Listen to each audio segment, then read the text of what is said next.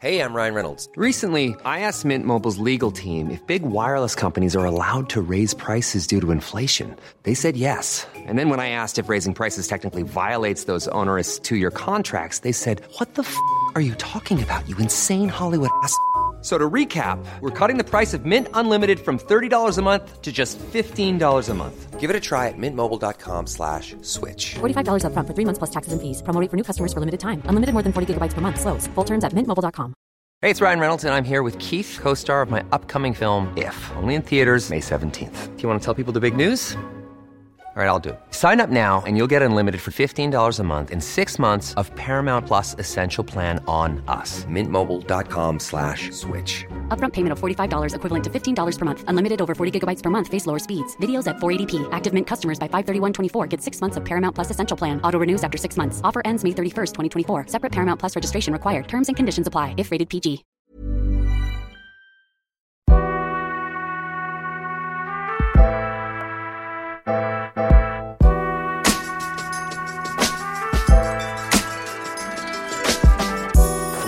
Dope Black Podcast. Dope Black Podcast. This is the Dope Black Dad Podcast. My name is Marvin Harrison. We are here. It is actually very early in the morning. This is probably the second earliest podcast we've ever done in the history of podcasts. But we are dedicated. We are dedicated men, fathers, and black people. And speaking of black people, I'm joined this morning. See how I did that? The caveat introduced. I'm joined this morning by the, is it fair to, is it uh, is it author, is it the curator, is it the editor? I noticed on the front it said edited by. What? How do I set, how do I present the context of your greatness this morning, King Marcus? Okay, I just referring to, I was just waiting to know which of us you were referring to. Colin's grandmother, that's who we were talking about, who, who uh, sees things. so, so yes, I'm the editor. Fantastic. We're joined today by the editor of Black British Lives Matter, Mister Marcus Ryder, and very special guest Colin Grant, who wrote a chapter on fatherhood. The first and most important question, Marcus, we've shared space before. Why was I not invited into this chapter? We'll move Colin out of the way for a second. I know some things about fatherhood. Why was I not invited? Please answer for yourself on our podcast. That's, that's a really easy one. Basically, we've got the paperback edition coming out um, in April. We will have a podcast accompanying that. We will be inviting you onto the podcast, and uh, we're saving the best till last. So, These are... Go on, so go on. So, so obviously, you know, we didn't want you to overshadow all the other contributors, so you're coming onto the podcast in April. Here's the, you're the first person I am formally inviting right now onto the podcast in April. I would like to formally say this is one of the reasons why Marcus Ryder has clearly carved out a successful career for himself, because he has charmed the boots off me when I came in with a clear objective to hold him to account as to why he was not having me on this chapter. But Colin, good morning. Thank you so much for joining us this morning. How are you? I'm reasonable. Thank you very much, Marvin. I need to understand the context of reasonable. And for me, you feel like someone that has a great presence. For, yeah, I, I would like to understand what the context of reasonable rather than the stereotypical good or I'm doing very well, I'm fine. Well, the ignition has failed on my cooker. It requires a, a torch or a match to be lit to strike and get some heat for the water to be boiled. But there are no matches today, so I've had no hot water or coffee. So I'm only reasonable wow. until I find a match later on. But I'm very Maybe, excited to be joining you th- you guys this morning, nonetheless. I feel the match is going to be sparked now through this wonderful yeah. conversation. Um, first and foremost, I do have to investigate. Is this, are, are you in a different time zone? Because I knew when I grew up, everything was done by matches. Are you still in that time zone, or are you with us in modern times and you just have a faulty cooker? Um, I think it was, uh, who was it now? There's an American writer, William Faulkner, said... Uh, The past is not past, it's not even over. So I live both in the past and the present, I think. I feel I need to actually have some sort of herbal tea with you and really understand a lot more of the things that you represent, because I feel I'm enjoying your answers today. Um, so, Marcus, you've written this book, Black British Lives Matter. Uh, as a black person, I would say that I would feel comfortable in saying that I know this. But why do you think this book is important to be written at this particular time? um, you kind of summed it up. It's the it's the why question. Invariably, when we talk about um, Black Lives Matter, we are talking about equality. We're talking about the ways in which our lives are um, don't matter.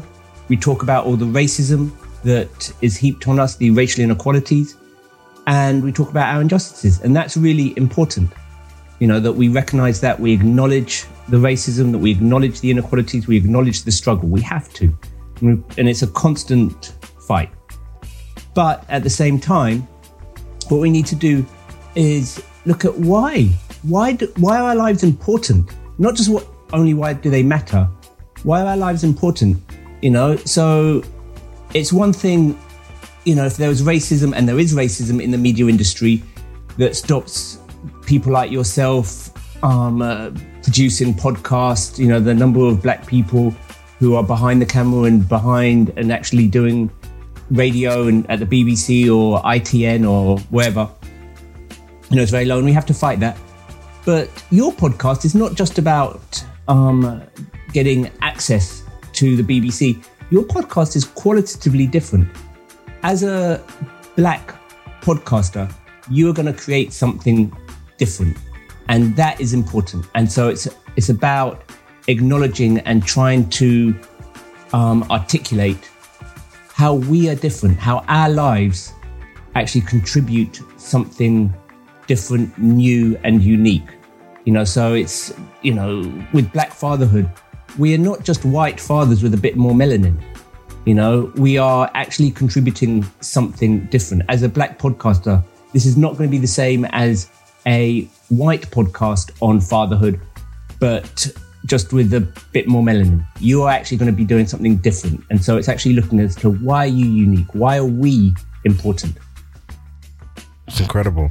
You seem to have assembled an all-star cast. Like, I think if this was the Black Avengers, this is probably pretty much could save anything. You have uh, Kit de Waal in here. You have Nadine White, uh, incredible journalist. Uh, who's an independent. Obviously, Lenny Henry, um, probably the most iconic black person on T V for the last thirty years.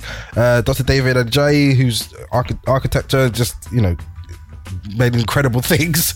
Um, Leroy Logan, uh, history uh, as a as a senior police officer. Alexandra Wilson, barrister.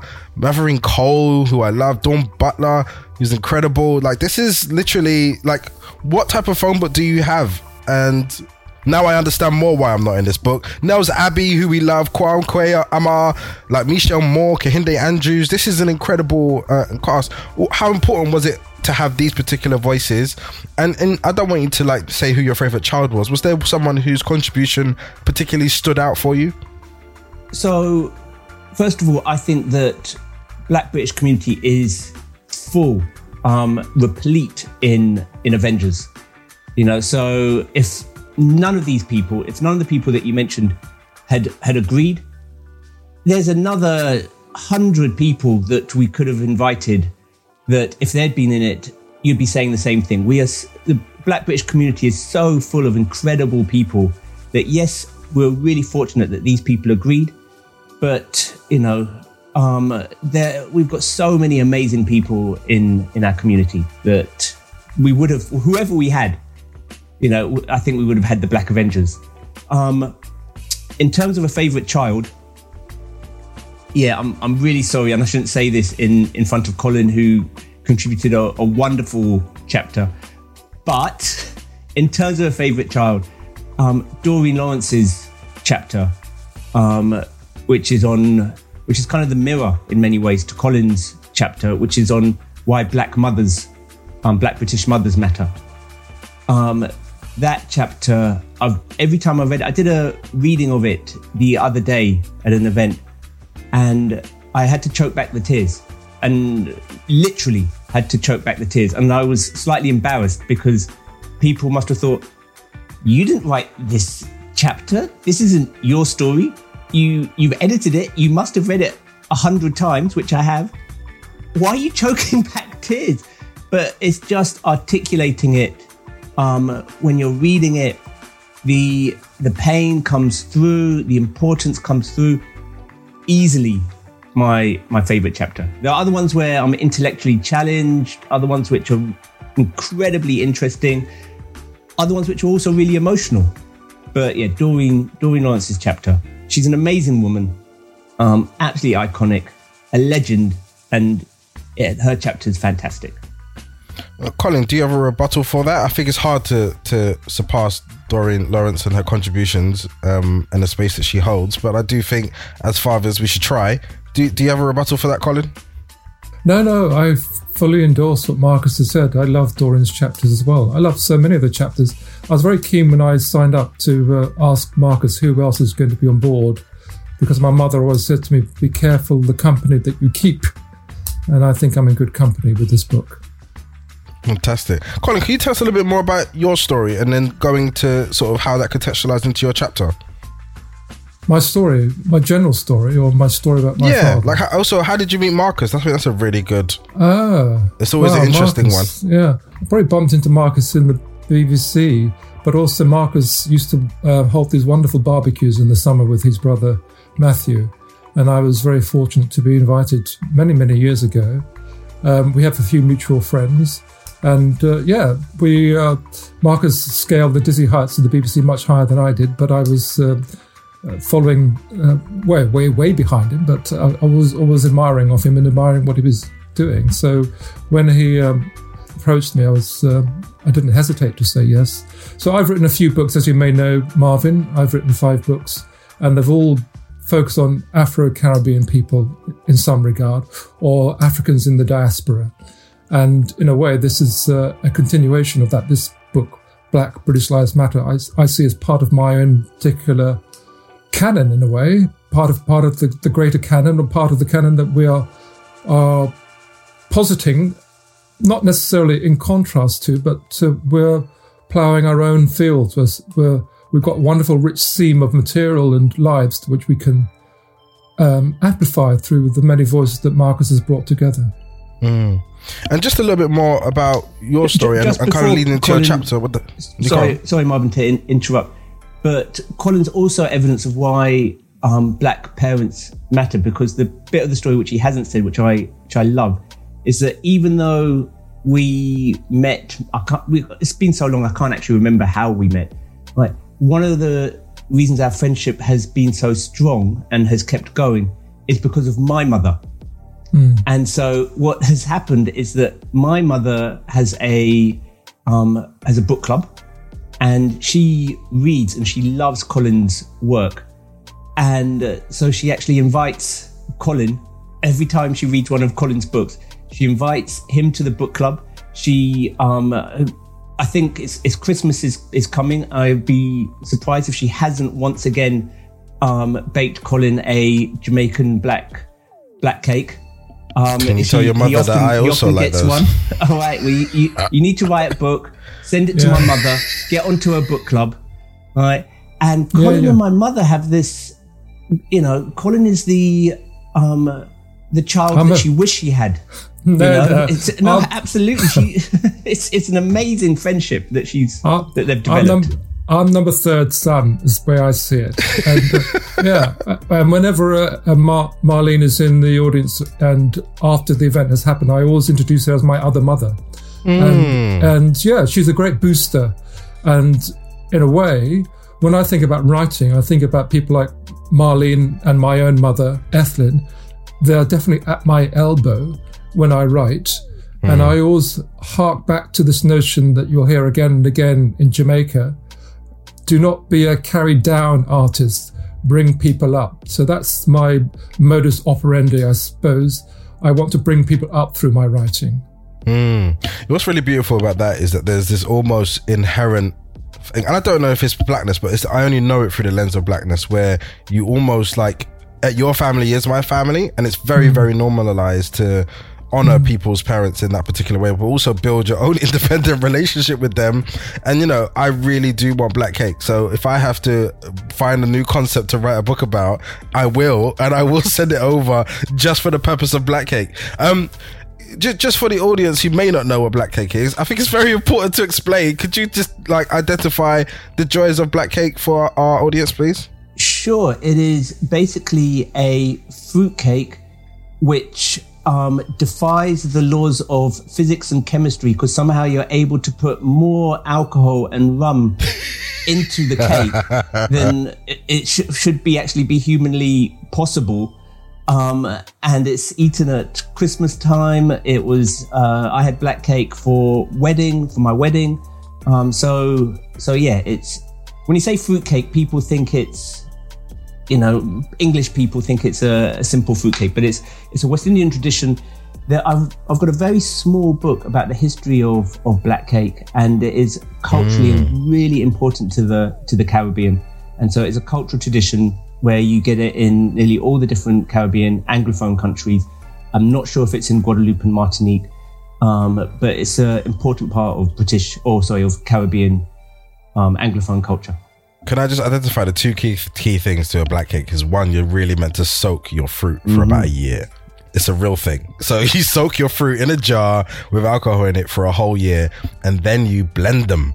These are the most important things. When you have that cake, it is a experience. It does things to your body. Things come alive that weren't alive before. You may actually get a little bit tipsy off the back of it also.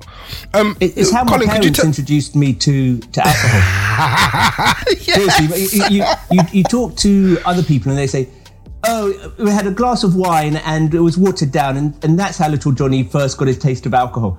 Nah, the way I got my first taste of alcohol was black cake at Christmas.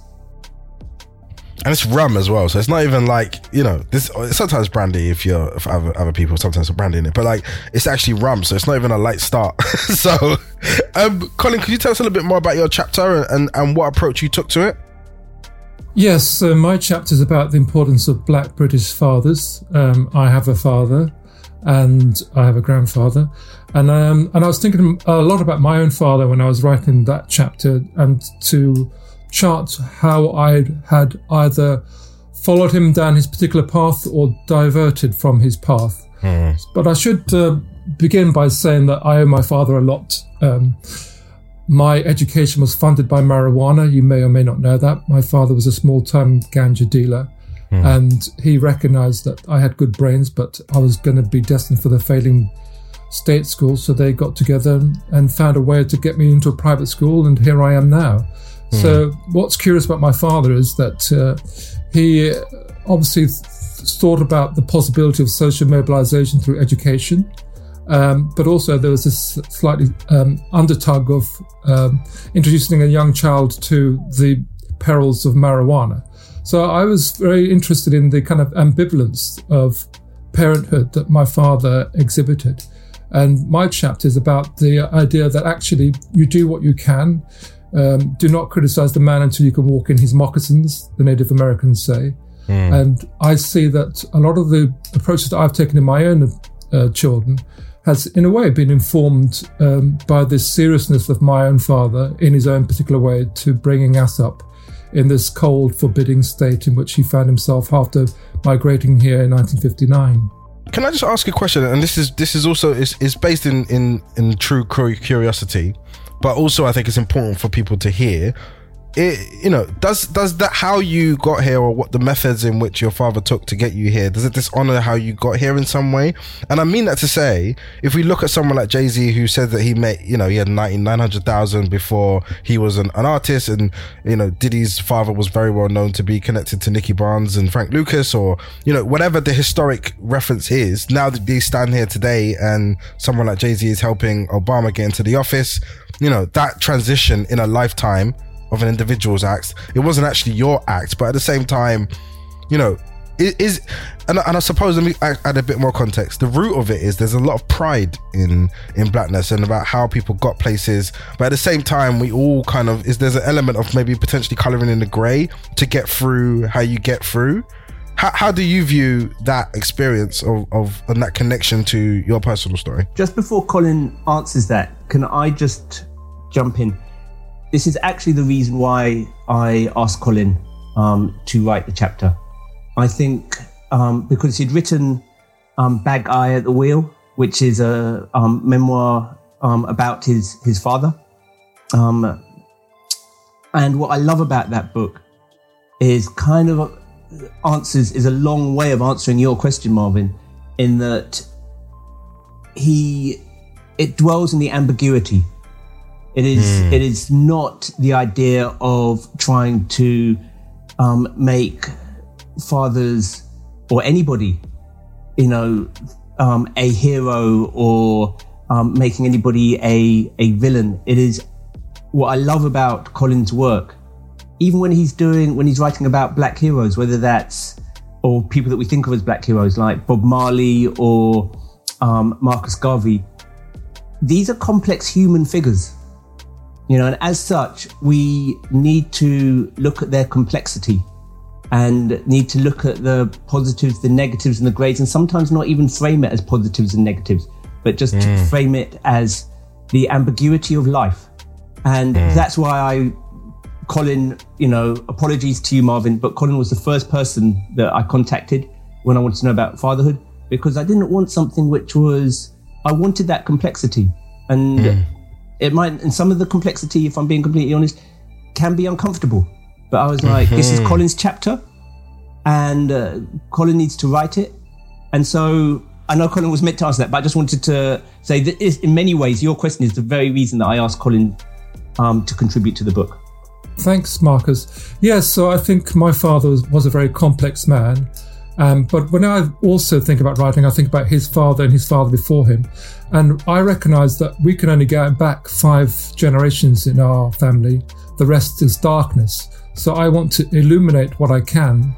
And I relied on my father, I think, to ground me as to the the challenges of fatherhood, especially for a, a black man in this country. Because I recognise that my father came to this country at a time where black people were despised, if they're not still despised. Mm. Um, and he had to take many things on the chin. He had to pull the collar up on his coat and walk on. He had seven picnic, seven children to feed.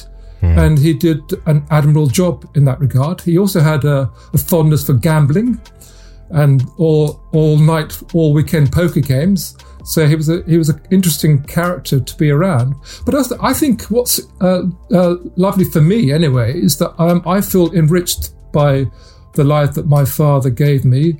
Um, it, it wasn't all roses, but actually all, some of the uh, the grit has has served me well in my own writing. So mm. uh, I, I'd like to have both the uh, the benefits and the deficits of someone like my father in my life. Mm. Um, because that, as Marcus is saying and has, has said, we are all complex characters, and it's, um, we can both celebrate and critique.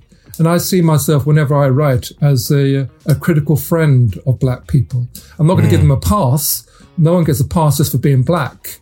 But actually, I, I have an understanding of black people because I'm one myself. But um, it was very tricky uh, chapter to write in a way because, as you will have seen, Marvin, if you read the book, that in many regards, it was my mother who fathered me. And mm. I take that phrase from George Lamming, um, mm. because I think, uh, again, with all respect and regard to my father, there are many black men who didn't have time to uh, explore their emotional lives with their children because they're out there making the money. Mm. Um, and I think that they made this very strong and admirable decision to look after the financial health, uh, to to make sure the children's bellies were full and they had a roof over their heads, rather than to look after their emotional lives. Mm. Um, so, I mean, he did fall down in that regard, but then maybe he wasn't equipped to fulfill in that regard. The the poetic way in which you're sharing your experience of your father is doing a couple of things. One, it's it's it's warming me. Because in essence, what we end up f- finding ourselves doing, so when Don't Let Dad started, it's very much about changing the narrative. And the first thing that I, I, I realised, it was dishonouring the, the people that had come before by talking about those things. And I think actually, what it also did, it centred whiteness and their opinion of our lived experience as why we are here. And, and that's not what we're here for. And I think what we wanted to do is just more people to get through the door and have support in one of the most difficult things that men have to overcome. You know, generationally, we have code, I call it code, um, or experiences that allow us to understand how to navigate a workplace to a degree, or to, you know, make money at all costs, side hustles, you know, just navigating life, dealing with confrontation. Many of those things happen. and are presented to us anyway.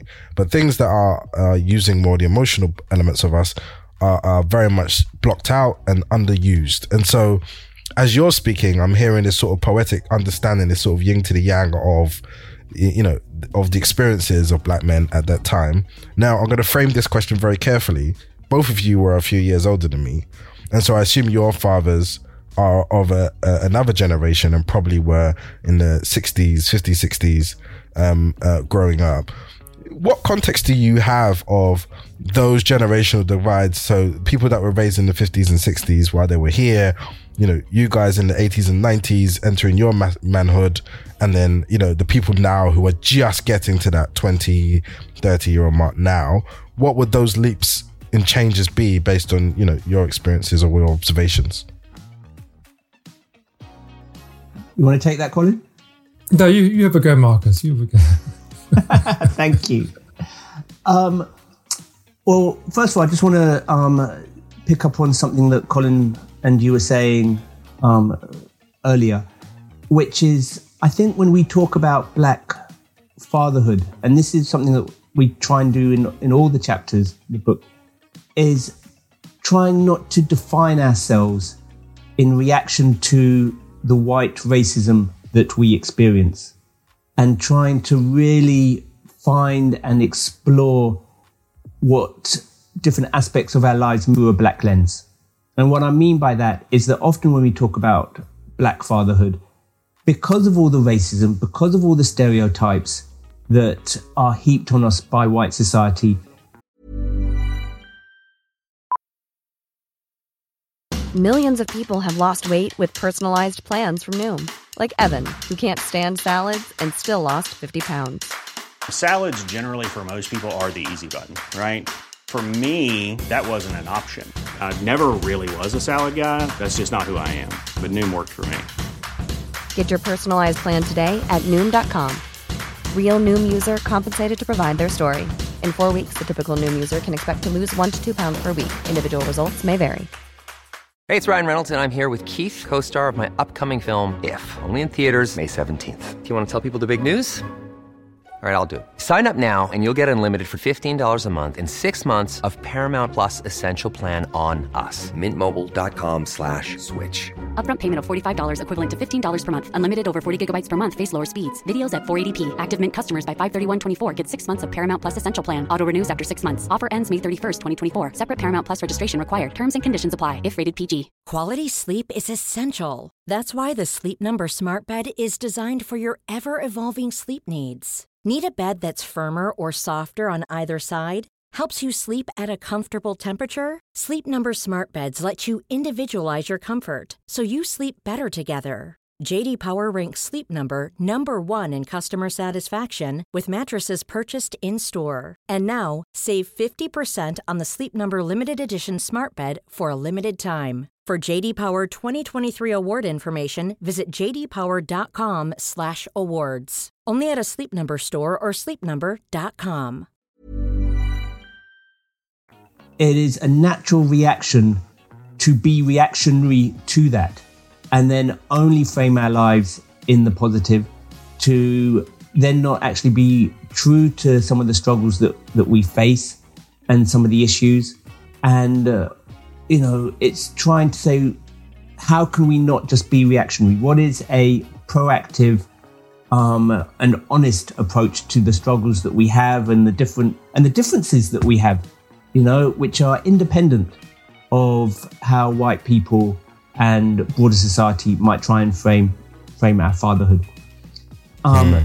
And so in that context, I think our um, talking about three generations, I think it's, I wrote about this recently. I did a, I was given the opportunity with Lenny Henry to do a takeover of The Guardian, the Guardian culture section. Mm. Right. And so we did Black British Culture Matters.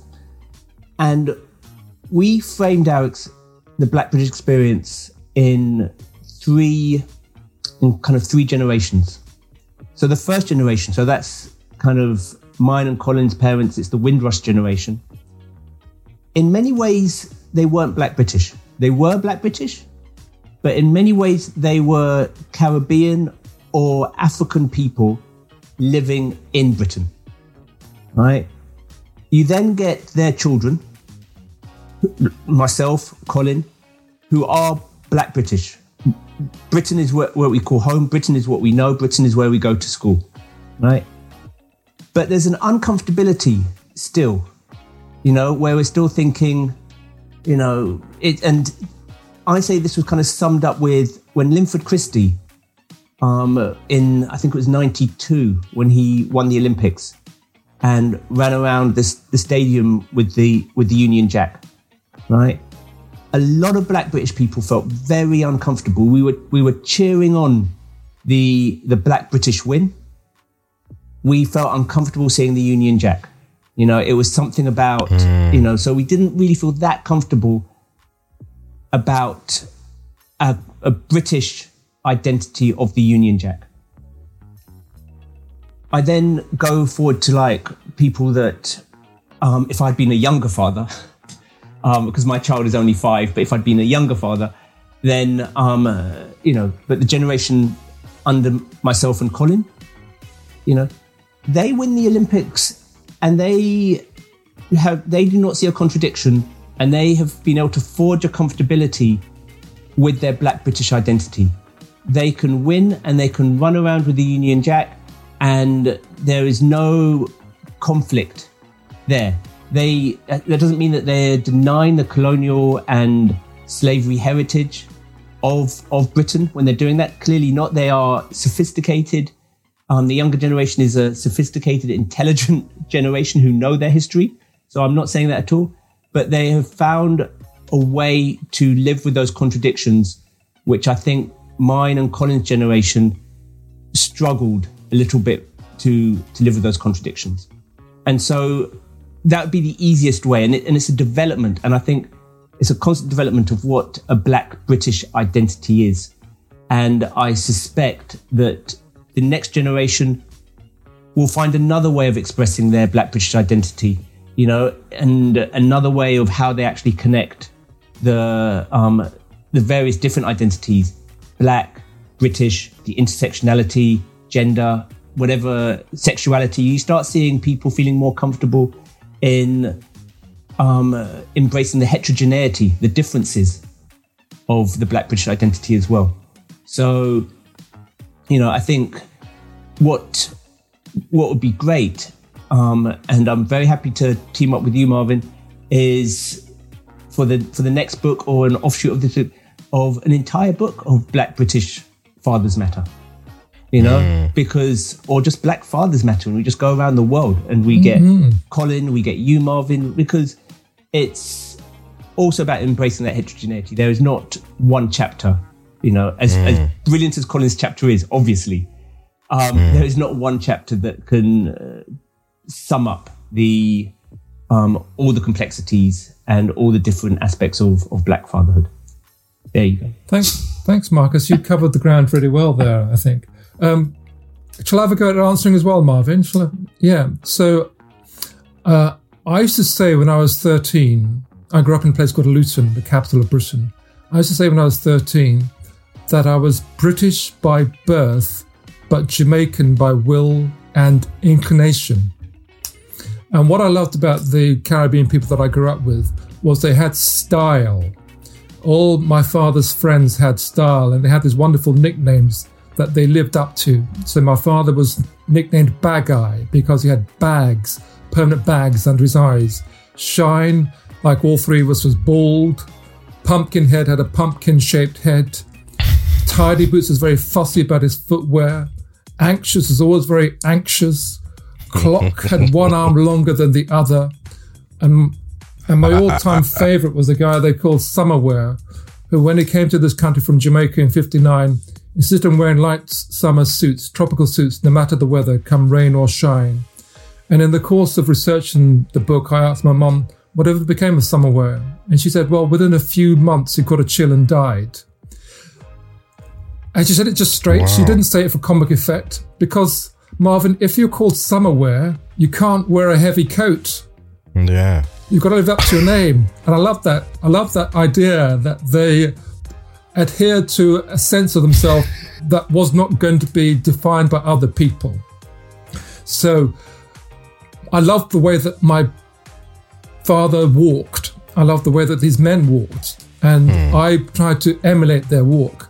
And when I was nineteen, I was born here. But when I was nineteen, mm-hmm. I went to Jamaica for the first time mm. by myself. And I was staying in some sort of boarding house. And every morning I'd walk, it was in the capital, I'd walk to the market and I'd pass the higglers, the sort of street sellers. And there was a particular street seller who would uh, shout after me every morning, "Hey, Englishman, Englishman, Englishman."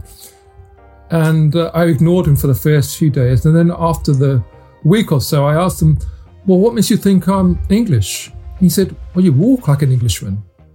And and I realized, despite my wanting not to be English, I was English mm. or British. So I accept that, but also I accept that in honor of the sacrifices that my parents made in coming here. They didn't come here so that we would uh, deny our right to be here. So I embraced that for them. Mm. Now, I'm going to say something very provocative now, but it's always meant with a good heart. Mm-hmm. And the provocation comes with the title of my next book, which may or may not um, land with people. I might give you the backstory. I'll give you the backstory first. So mm-hmm. my father used to say, and it's relevant, my father used to say to us many things, but one of the things he used to say was, "You're being watched. You're being watched to see which way you turn. You're being watched by the host nation, as it were, to see whether you conform to the stereotype that they have of you. So confound their stereotype. Don't pay attention to what they think you should be doing." That's one thing. Mm. And the other important thing he said to me, which has given me the title for my next book, the other important thing my father said to me again and again and again, Marvin, is this: "I'm black, so you don't have to be." And, and what he meant by that was that he was going to take all the heat. He was going to take all the slings and arrows. Uh, he was going to be just defined by his phenotype, by his colour. That's all people would see. But in the future, Colin, people would just see you as Colin. Mm. And you were, you were judged by the character of your, by the content of your character. Mm. And I think it's an interesting uh, title. Some people may worry about that because it might seem to suggest that you're not very happy about being black. I'm very happy about being black. Uh, but equally, I say to my, my own children that I've had a few, um, I'm sure Marcus knows about this, a few trials and tribulations within the B B C where mm. um, I would not wish that on my children. And mm. my tr- trials and tribulations came about because I was tall and black, essentially, and was deemed to be aggressive on one occasion at least. Mm. Um, but what's been curious to me, I don't know whether you're going to find this with your children, Marcus, your child, Marcus, is that um, I always assumed, in a way we have this in the Caribbean, the great ambition of everybody was to lighten up, to marry out of your class and your colour. Mm. But what's been curious to me is that uh, uh, I've become blacker as I've got older. Mm. And not because I wanted to become black in, in my outlook, but that's the way that I've been perceived by people who don't know and are worried about me. But what's also curious, and it slightly um, um, complicates what Marcus was saying, um, my children have also become blacker. But in a good mm. way, I think they've uh, they've revelled in embracing their black culture. Um, so my my children can, can cite chapter and verse on Marcus Garvey. Uh, they can they know all of the the interesting songs that Bunny Whaley, Peter Tosh, and Bob Marley sang, um, and they're they're weaving into their own artistic practice uh, elements of black culture which I knew very little about. Um, mm. So it's curious to me that uh, in a way, I'd say. Uh, I'd say it's a good time to be black, actually. Mm. Um, Colin, maybe, just, maybe, just before, I've, I've got. Go. I would want to um, tweak the title of your book. Go on. Right. So the title of your book, your new book, is saying is "I am black, so you don't have, have, have to, to be. be." Right. I would tweak it to "I am black, so you can choose to be." Yeah, yeah, that's good. Because that's what you're saying with regards to your, your children, in that one is um, your your blackness is because society thrust that on you. Your blackness is an experience of, of racism. And the other is one of choice where you are actively embracing it, you know, and what you're hoping is that if we can fight and defeat racism, That doesn't negate our blackness. That means we can start just thinking about blackness as something, as a cultural thing that we embrace, a heritage, a history, rather than having to um, see it through the prism of racism. You yeah, know, so that's, that's a, so I, yeah, I like the amend- one is a choice. A am- Sorry, go ahead, Colin. It's a good amendment. It's a very good amendment, and I, I should put it to the publishers, and I should put it to my, my committee of my children and my, my wife. And, and, Great committee, and, and see whether it sings. I mean, I do, I do, I share the sentiment behind your your, your intervention, Marcus. Um, uh, we'll we'll see. I mean, I think the, the, the thing about it is is that it mine my, the the bolder one is a bit more provocative. Um, it might encourage people to take up the book in a, in, in, a, in a more meaningful way that adds coffers to my treasury. But yeah, but I, I do share, uh, wholly share the sentiment behind what you've just said. Absolutely. Can I ask a really important question about, um, I'm going to refer to being slightly more experienced men in the workplace. One of the big challenges in terms of navigating that space, the B B C is, is, is largely is very much a, a white space uh, based on lots of traditions and lots of grandstanding. You both have navigated it even for a period of time, and just in general, I'm very aware of Marcus and these the uh, uh, scenario that you faced. Um, I'm not sure how much you want to go into it or not, and I don't want to um, um, and I force you or encourage you to speak before you're comfortable to do so. But I do think it's really important in terms of navigating those spaces and climbing those chains. One of my friends who has done very well in music, and we sat and had several conversations about um, where are the men who have done it and retired at the highest level, at scale. And I think you're pre-retirement, of course. But then, so the next generation would be um, uh, uh, the people who are just before retirement. Then there's like people like yourselves. Then there's people like me. And there's like a ten year, every ten years, there's a ratio of people who have done incredible things and have done things that, and held space that no one else has been able to hold. If you had to surmise the big, the best advice, and I appreciate snapshotism is not the best form of communicating, but is there, is there something that people can just take away in terms of a perspective of navigating those spaces over a long period of time? Well, shall I jump in first, Marcus? So, Marvin, you may not know this. Um, in the entire history of the B B C, I hold the record for the most disciplinary hearings. I had four disciplinary hearings in the B B C. And I kid you not. So, no, Marcus, did you know that? Sorry, because you, you look shocked. No. okay, okay the, sorry, go on, Colin. The, the third one was the the most shocking one. Uh, the third one was because a manager accused me of being aggressive. And uh, Marcus will tell you that I'm not an aggressive person.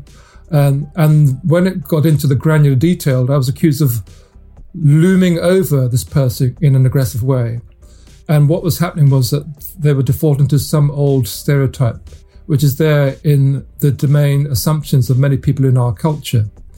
And when it came to it, I argued, because, you know, I had to go through, they invite you, by the way, Marvin, they invite you to a disciplinary hearing, but it's not an invitation you can refuse. So I went along to this hearing and I made the mistake of being too discursive and arguing over the word aggressive. And the first thing I said was, no, no, we're not having that, because that's the word that's been used to describe black people down the years. That's some sort of uh, code that people use all the time to describe us. If I was tall, white, Oxford educated, you say I was assertive, not aggressive. And they said, oh, so you're accusing us of being a racist, are you? So we'll investigate your... Um, your aggression, but also we'll investigate your accusation of racism. And I said, no, no, I wasn't accusing anyone of being racist. I'm just saying that this is what's going on. Anyway, it went on for about six months. They interviewed everybody I knew, everybody I'd worked with in the B B C.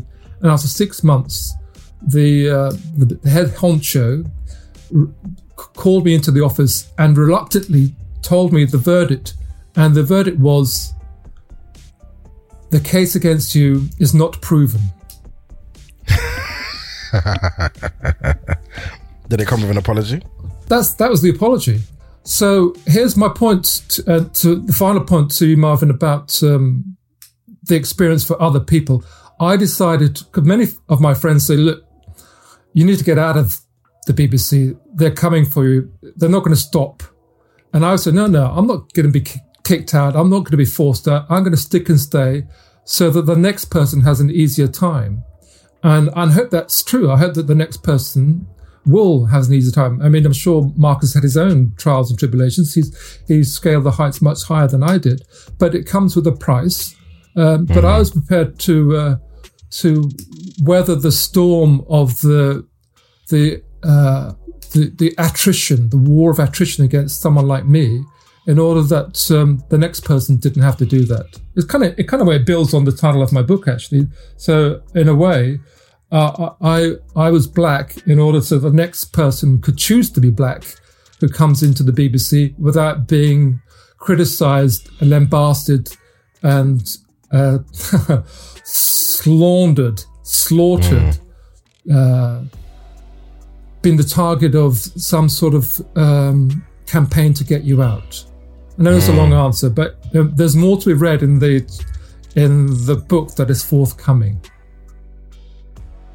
That's fantastic. Marcus, uh, do you have uh, any insight for our listeners yeah. on navigating those spaces? Yeah, I... um. So I think in terms of navigating white spaces, there's no um, whiter a space than the Houses of Parliament. And so I will, if you, if if I may, I'll just read a little bit from Dawn Butler's chapter where mm. she um, wrote for the book Black British Politicians Matter. And what she says is, when I first became a politician, people told me that I mustn't be too black. I had made it into the oldest democracy in the world, but now to participate, I should, quote, leave my blackness at the door, end quote. I was told I should be careful about people thinking I had a, quote, chip on my shoulder, end quote. I was told you need to blend in, you shouldn't stand out, I shouldn't talk about race issues, I should talk about other issues. And this is the really important part for me. The irony is even if I'd wanted to leave my blackness at the door, so to speak, the Houses of Parliament have constantly found ways to remind me of my race from the time I became a politician. All right, and so I think that's really important to recognize that even if we think that somehow we can play the game, that somehow we can um, like somehow not be that black, we will be reminded of our blackness. Colin um, or other people will be reminded of their blackness every day. And I don't mean that in a positive way, you know? And so we need to embrace our blackness. And the only bit of advice is that we need friends like you, Marvin. I need friends like Colin, you know, because life is hard, you know, and we need um, emotional support. We need psychological support. Sometimes we need spiritual support, you know, because, and we need people who understand where we're coming from because they've had similar experiences without me having to explain to them that, um, aggressive is a code word that is often racialized, that someone can just um, hear that and just be like, I hear you, have some rum cake with me, have some black cake with me, you know, I hear you, you know? And so we, we need, so the best advice I can give is that one, you can't run away from your blackness, and two, let's run to it and let's run to it with our friends because our friends are our best defense. So that's why I love being, that's why I love your podcast. That's why I love chatting to have long chats with Colin. You know, mm. when I called up Colin to see if he'd be in the book, it took about two minutes for him to agree. And then we spent another hour and a half just catching mm. up and, and talking about life and blackness and fatherhood and, and what have you, and the struggles that we, that we experience. So yeah, gather your oh, friends oh. around you. Yeah, I, I'd endorse that. But also, uh, in this chapter I wrote, I was actually thinking about Marcus Garvey a lot, actually, and about Garvey as a kind of father figure. And in a way, um, whether I'm conscious of it or not, I've become a Garveyite. And having left the B B C, I've recognised that we must just do things for ourselves. So I'm now running an organisation called Writers Mosaic, and it's for writers who are not ethnic minority writers. We are writers of the global majority. Mm. We are the centre now, thank you very much. And we're not going to wait for anyone to give us a leg up. That's powerful. Uh, Colin, Marcus, thank you so much. I almost feel like normally in my podcast when I have guests, I have to do quite a lot of heavy lifting. I have to do quite a lot of uh, prod- prodding and asking. And actually, I felt like I was a, a passenger on a conversation between two incredible minds. So I, I honestly, from the bottom of my heart, thank you. This is one of the best ways to start the day. If I could book this in weekly, feel free to let me know. I will put it the calendar invite in your diaries. I think one of the most important things, and something that I'm seeking at this point, so I'm thirty-seven, I'm slightly looking for the next ten years of my life, people who have that experience, that code. I'm trying to spend time with more people who are over sixty, because I really want to understand what the next, you know, I feel like I'm creating my fifties right now, and I may not be fully present to it. And I really want to understand what the impact of my day-to-day choices and existence can do to create negative and positive things potentially in the future. So that's something I'm very present to, and I felt like I got a, a window into that today. So I felt very honoured more than anything. Um, so where can people get your book? Where can people find you? I think that's a really important thing. I assume the the mothers, our podcast is majority listened to by mothers, by the way. Um, uh, where can they find you and harass you about your your wonderful wisdom and intellect? Um, you can get the book at um, online, obviously uh, on. Um, I'm not meant to say Amazon because I know there there are evils with, with Amazon, but a- anywhere that you buy your books, Waterstones, um, a, a whole heap of um, black independent um, books booksellers. Um, we had a beautiful um, black independent bookseller at the, at the book launch, um, and yeah, you can get it anywhere you get your books. Basically, in terms of harassing me, um, the best place to do that, and I'm going to regret this, is that my my D Ms on Twitter are open. I don't know why I do that. I'm very foolish. Um, but my, my Twitter is at Marcus Ryder, so it's not difficult, at Marcus Ryder. Um, and in terms of booking for, for podcasts and stuff like that, um, just go through Faber and Faber, who are the who are the publishers. They line up all the publicity and, and all that type of stuff. So, so yeah, very contactable. And where can we find you, Colin? Do you want to add your home address as well, just in case? Well, I live in Brighton, um, but you can get me on Twitter at, at Colin Craig Grant. But if you just if you just type Colin Grant into Doctor Google, I'll pop up. But I would advise everybody to check out the new website that I've launched with my friends, the Writers Mosaic. That's all one word: writers mosaic dot org dot U K.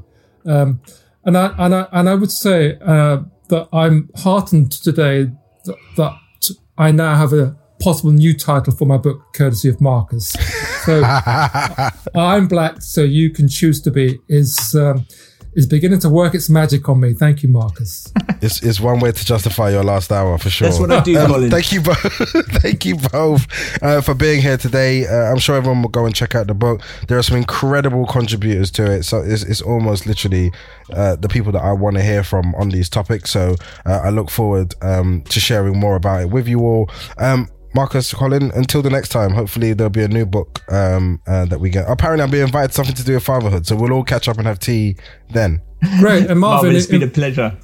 Likewise, Marvin, and maybe you'll invite me on when my book is out in October. I, I demand that you come and, and share. If I, in fact, you may have to come back and revisit all your books. So one by one, uh, we're going to make that happen, but we're more than happy to have you. Um, really nice to meet you, Colin. Great. Well, uh, my mother used to say, find your people. And I think I found my people this morning. Thank you. Oh, look at this. People saying nice stuff. Oh, okay. That's my day started. All okay. Right. Thank you all. Bye. Dope, Dope Black Podcast. Hey, it's Paige DeSorbo from Giggly Squad. High quality fashion without the price tag. Say hello to Quince. I'm snagging high-end essentials like cozy cashmere sweaters, sleek leather jackets, fine jewelry, and so much more. With Quince being fifty to eighty percent less than similar brands. And they partner with factories that prioritize safe, ethical, and responsible manufacturing. I love that. Luxury quality within reach. Go to quince.com slash style to get free shipping and three sixty-five day returns on your next order. Quince.com slash style. Okay, I have two new obsessions that I need to share with you.